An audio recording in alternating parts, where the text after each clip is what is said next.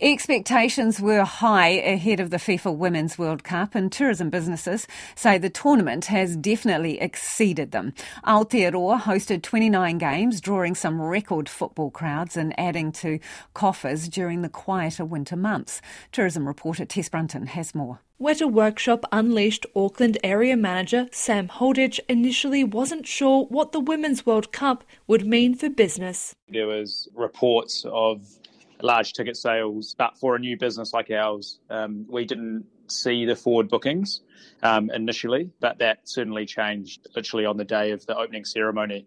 Um, we saw a, an immediate uplift. Winter is usually pretty quiet, but they saw nearly 80% more international visitors during the majority of the Auckland matches compared to the same time last year and a 45% boost to visitors overall. I mean, very difficult to, to get internationals to us um, during this time of year. So without a major event like this occurring, um, we wouldn't have seen um, visitation like this at all. Ian Ganner from Accor Hotels says their Auckland hotels would usually have 70 to 75% occupancy at this time of the year.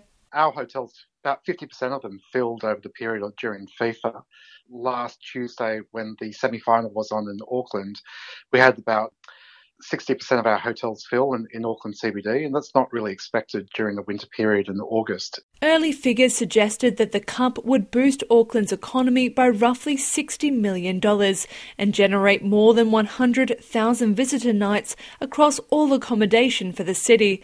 Auckland Unlimited Host City Program Director Santha Brown says the final figures are a way off yet, but it's been a boon for the city. Tourism operators have reported really high bookings through the tournament period, with some being fully booked.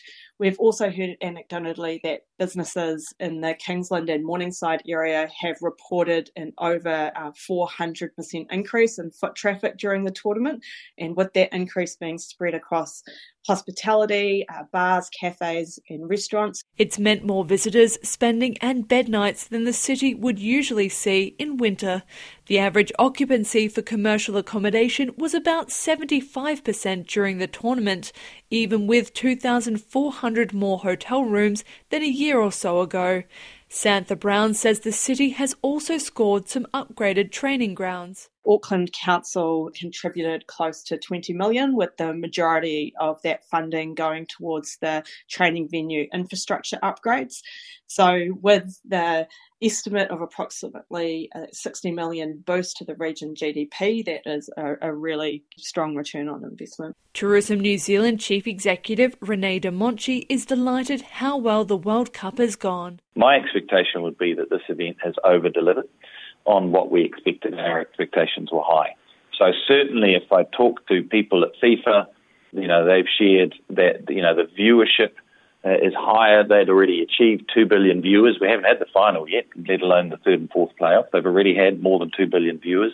And they've already sold more than one and a half million tickets in both countries. He has high hopes for what it could mean for tourism in Aotearoa. It's just given billions of people the opportunity to, to watch fantastic sport in New Zealand and you know, hopefully dream about a future trip as a consequence of it. The football action may have wrapped up in Aotearoa, but Auckland's Fan Festival will be open for the final two matches this weekend.